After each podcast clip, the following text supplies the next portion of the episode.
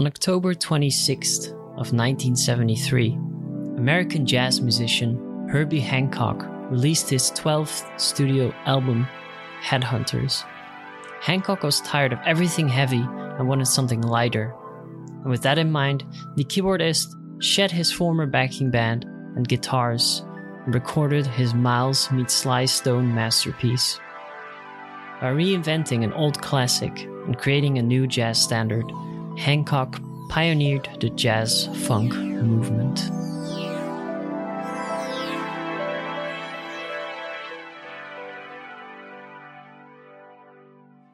Welcome to the 500 Albums podcast, where we go through the Rolling Stones' top 500 list of greatest albums of all time, as selected by a panel of musicians, music critics, and journalists, and published by Rolling Stone magazine in 2003. My name is Irvin, and today we are looking at number 498 on the list, which is Headhunters by Herbie Hancock. So, once again, we're back with a new album, and this time it's different once again. Not a standard studio album, not a live album, but this time a fully instrumental album. So, that's very interesting. I'm not that big into jazz myself, but I had heard of the name Herbie Hancock before, I knew he was important, but didn't really know what his role was within this jazz movement and what his history exactly is. So it was really interesting for me to find out more about him. And because I'm not a big jazz fan, I am not as knowledgeable about this subject, but I've tried to do enough research so I know what Hancock was about and what he had done in his career, and to see kind of what impact this album had on the rest of the genre. So let's jump into the artists, shall we?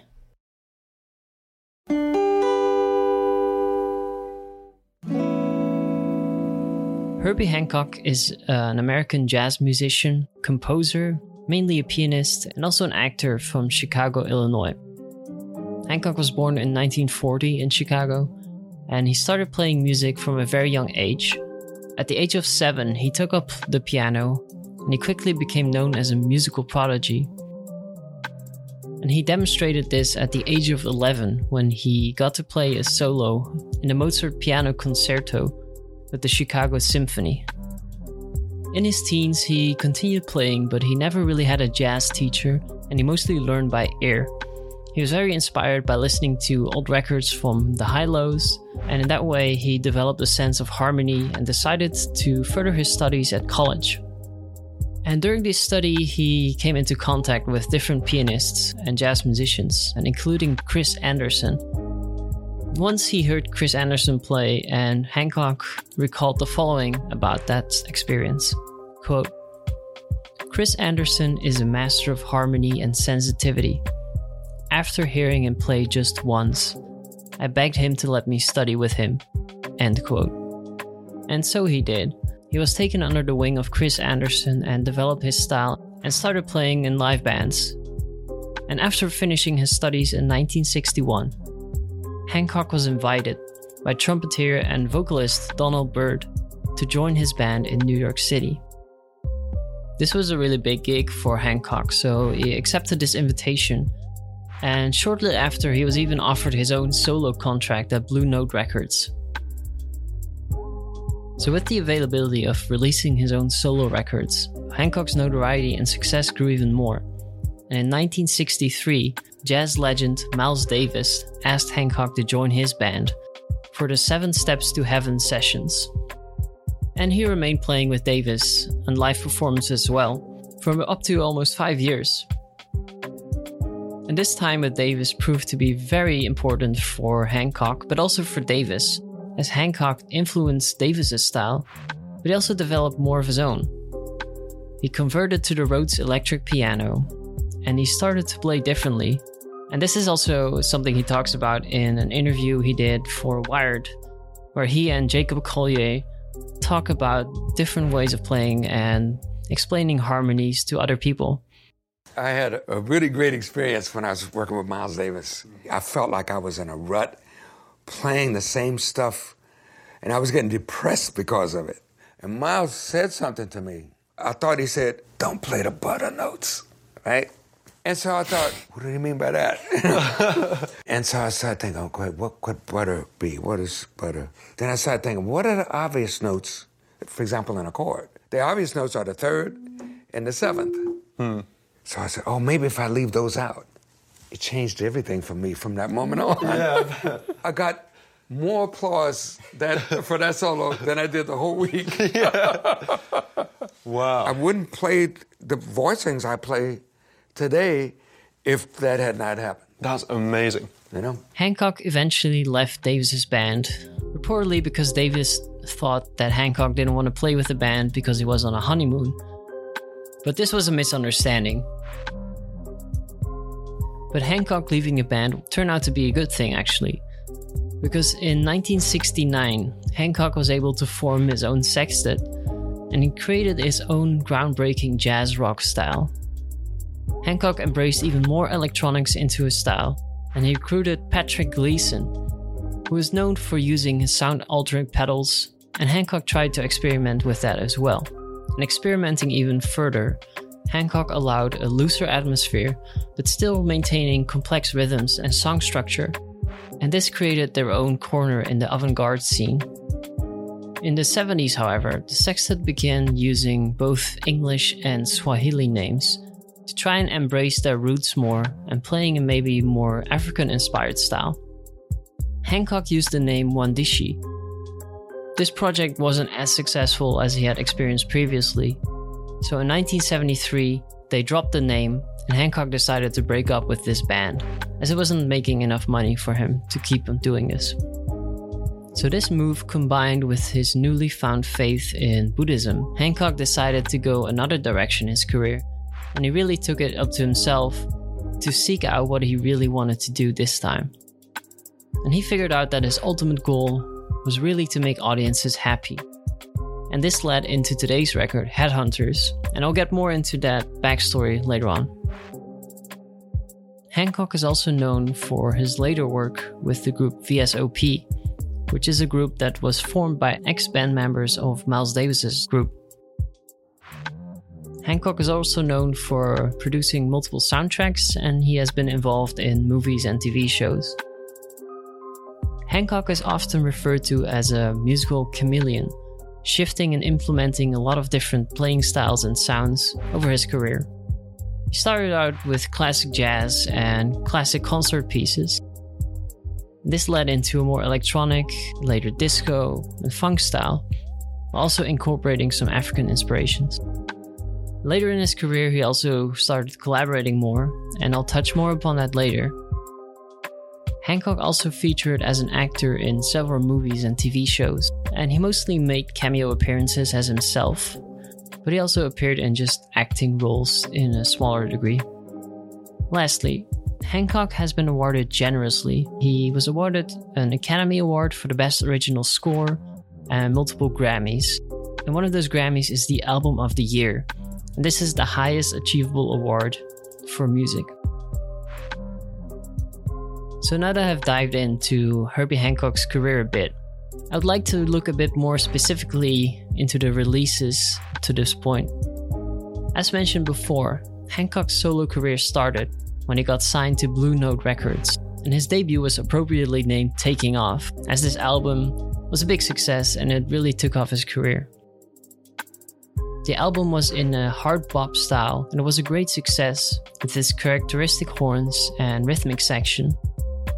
The bluesy track Watermelon Man made it to the top 100 singles charts and it became a jazz standard. And this once again means that it's a very important composition and it's widely known, performed, covered, and taught by other jazz musicians.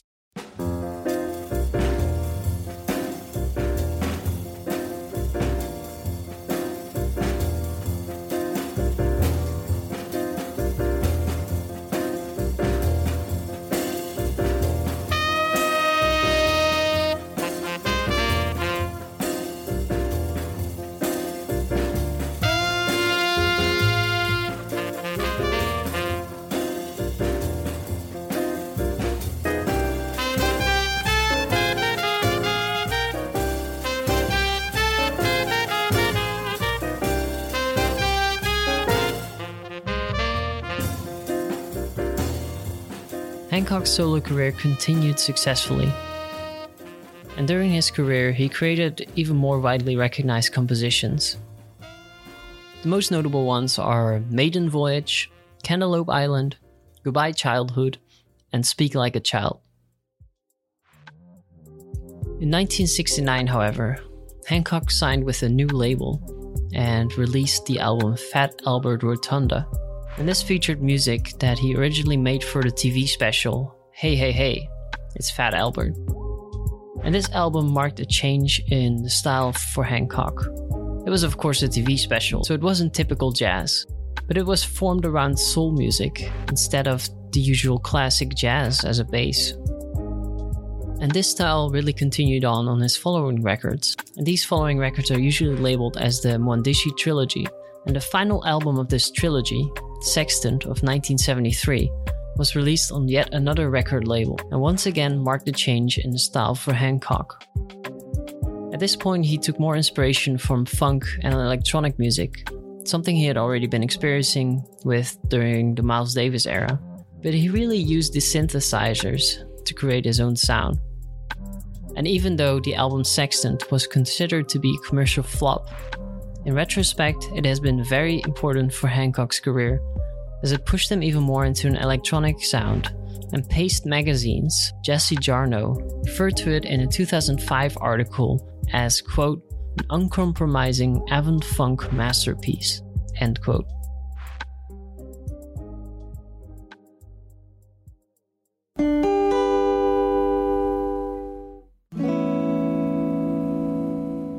So, what if we look at the time surrounding this album? There are some notable events that happen, of course, during this time, but because the album does not feature any lyrics, it's kind of hard to make a connection between these events and what can be heard on the record.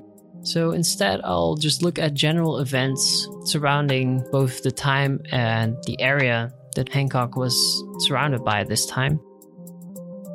So, Hancock spent most of the early 70s in San Francisco, this is also where he recorded Headhunters and all of the Mwandishi trilogy records. During this time, San Francisco really grew as a liberal hotspot in the United States. It became a safe haven for socially marginalized individuals, like the LGBT community and Asian and African American people. And this is also something that reflected into the nightclubs, as the city featured more African American artists and invited very wide audiences to listen and enjoy this music a lot of artists embraced the, the influences from their own ancestry. The lines between the different kinds of audiences kind of blended and the walls were broken down. And even though the jazz fusion genre wasn't really defined, the term was used a lot for a mixture of jazz improvisation with the power and rhythms of rock in the late 60s. But if we look at the music, up until 1967, the worlds of jazz and rock never really crossed. But as soon as rock music started becoming more creative and jazz musicians started stepping out of the boundaries of the traditional classics, the styles kind of blended together. And when jazz legend John Coltrane died in 1967 and rock music started becoming the most popular genre in America, downbeat music claimed, quote, jazz as we know it is dead, end quote. And in a way, this is true because jazz evolved into something different and something untraditional, more experimental. And jazz and rock musicians started collaborating. They started performing together at different festivals, jazz clubs, and different music venues, including the Fillmore in San Francisco. Early pioneers of the jazz fusion style emphasize exploration, energy, and intensity in their playing. And these are also common for the rock genre,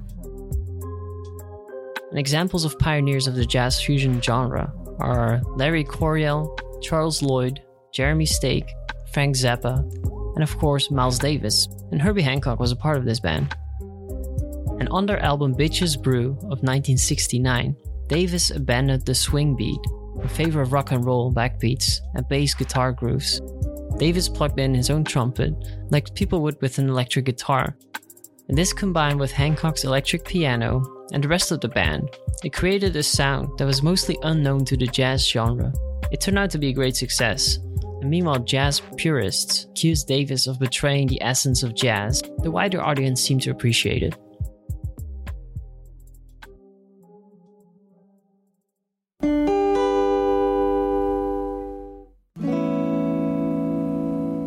So now let's jump into the album. The album Headhunters is Herbie Hancock's 12th studio album, and it was recording over the course of one week in September of 1973 at Wally Heider Studios, a different fur trading corporation in San Francisco. Most recordings took place in the evening, and they were done by Hancock's newly formed group, the Headhunters. Hancock had grown frustrated with his prior band Mwandishi and its open ended approach, Hancock recalled his experience with his band as follows quote, There were times we shared so much empathy and connection on stage that it really did feel spiritual, but when Mwandishi was off, when we didn't connect, the experience wasn't pleasant. And what we were playing just sounded like noise, even to us. End quote. So, this was the reason that Hancock decided to disband this group, and he started fresh with a new band the Headhunters. The new group consisted of Herbie Hancock himself, of course, on synths and keys, Bennie Maupin on horns, Paul Jackson on bass and regular guitar, Harvey Mason on drums, and Bill Summers on percussion. Hancock came to the idea of this band in one of his chanting sessions he held as part of his Nichiren Buddhism faith. He later recalled, quote, I wanted something primitive and earthy, but with an intellectual component a smart title that would get people thinking. The Mwandishi albums incorporated African imagery on their covers, and I definitely wanted the jungle in the title.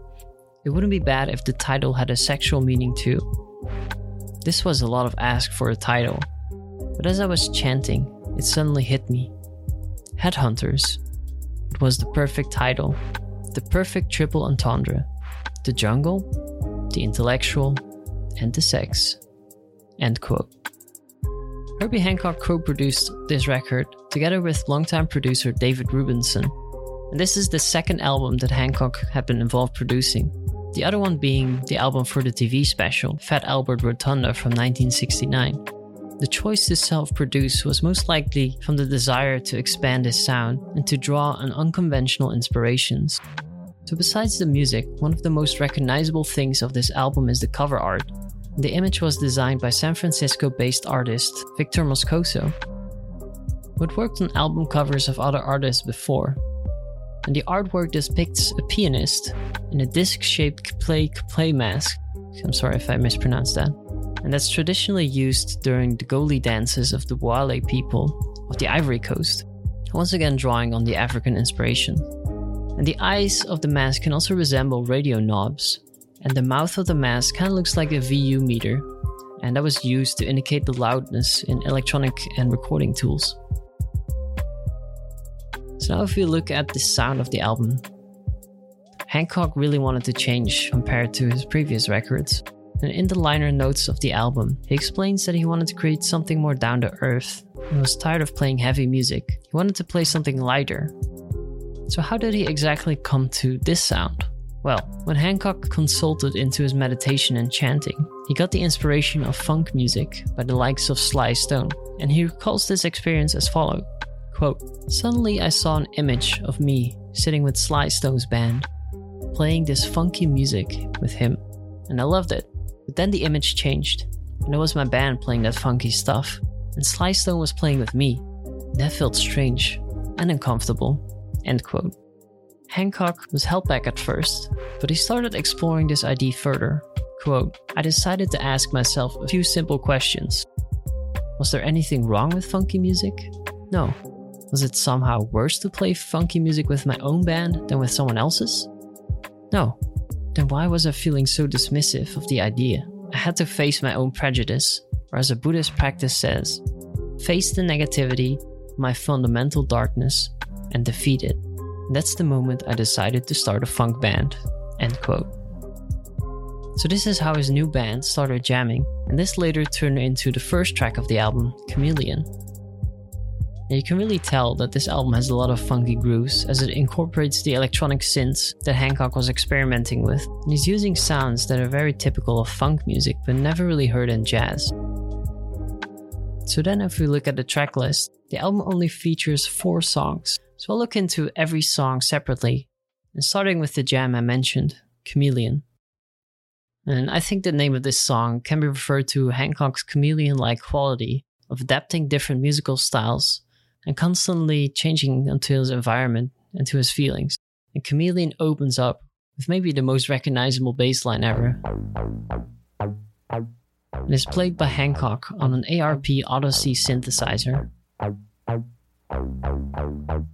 Composition slowly builds up, adding more instruments as it goes, starting with a funky drum beat.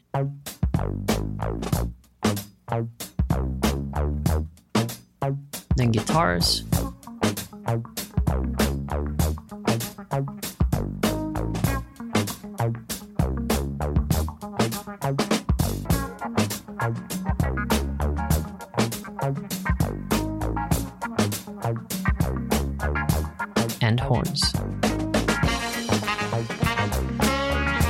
Goes on for a couple minutes until we hear the first breaks in the beat and highlighting the horns. At around three and a half minutes, the song goes back into the bass line and drum beat. And slowly starts building again.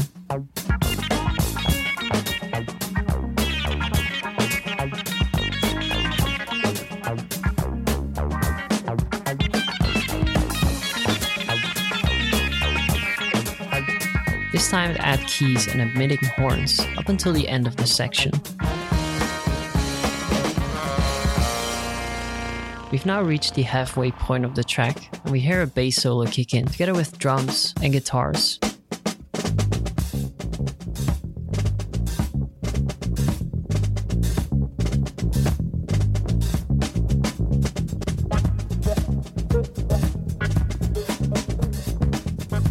Eventually keys and a string section.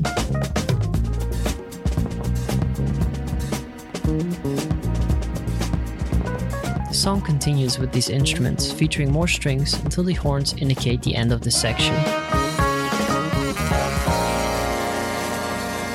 The final minutes of the composition are then a reprise of the first section.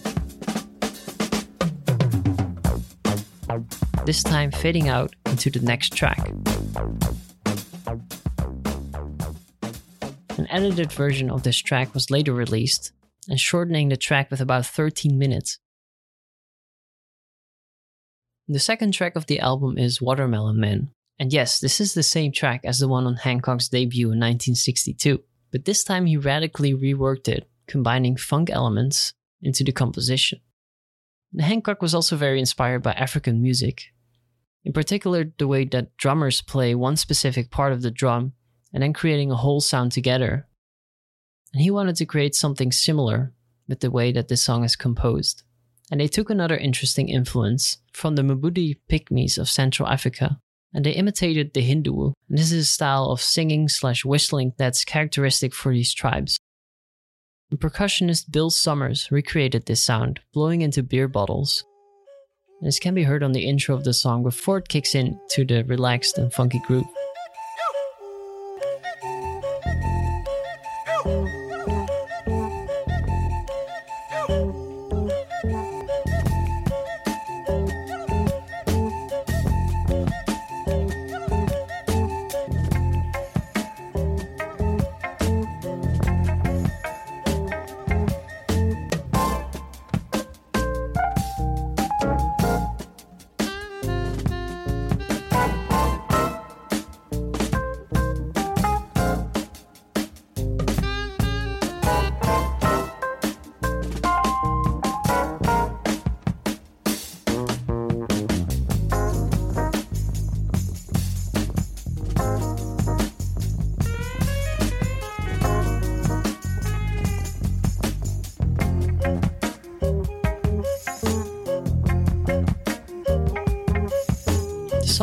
Ends with the whistling once again. And it creates a very iconic and recognizable sound. And even though this unique sound, many jazz purists still prefer the original version.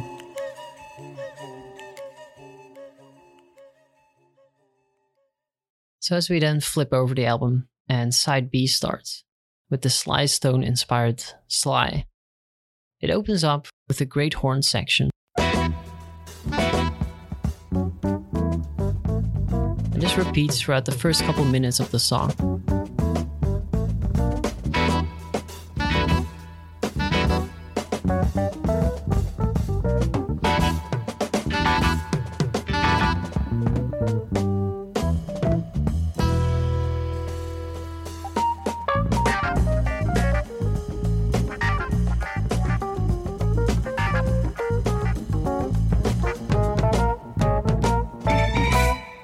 Song then transforms into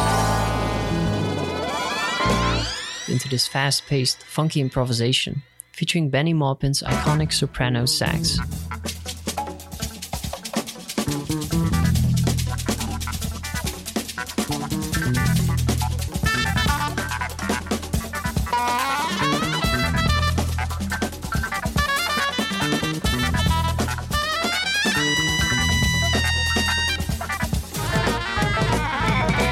The halfway point of the song, the section concludes and the song continues into one of my favorite parts of this album.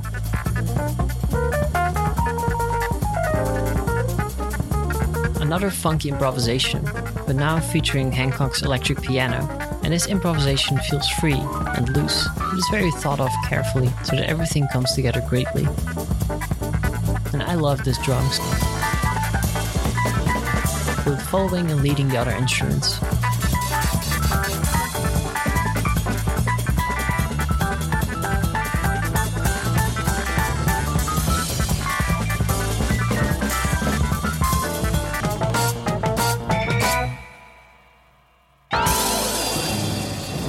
The ending of the song I think is great too, and gets us to the last song of the album.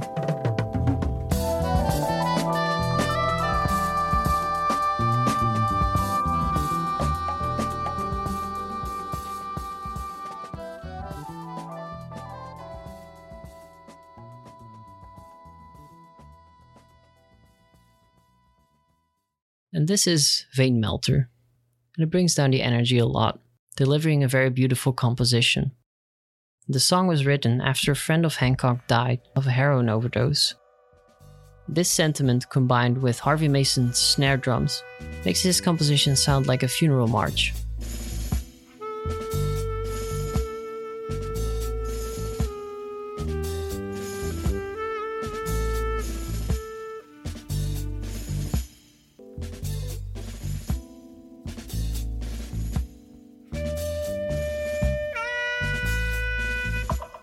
Besides the drums, it features Hancock's electric piano and synths again, and a string section.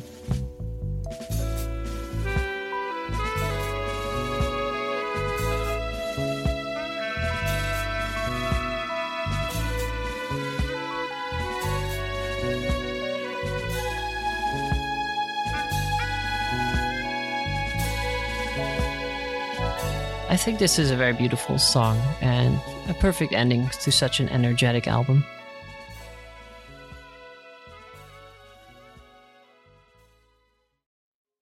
So, what happened when the album came out?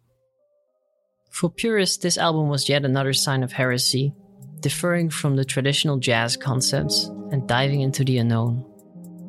And as these critics were still recovering from Miles Davis's early move into the plugged in and electronic music, they did not really appreciate this one either. They slammed this album in their reviews. But this did not stop Headhunters from being a great success though.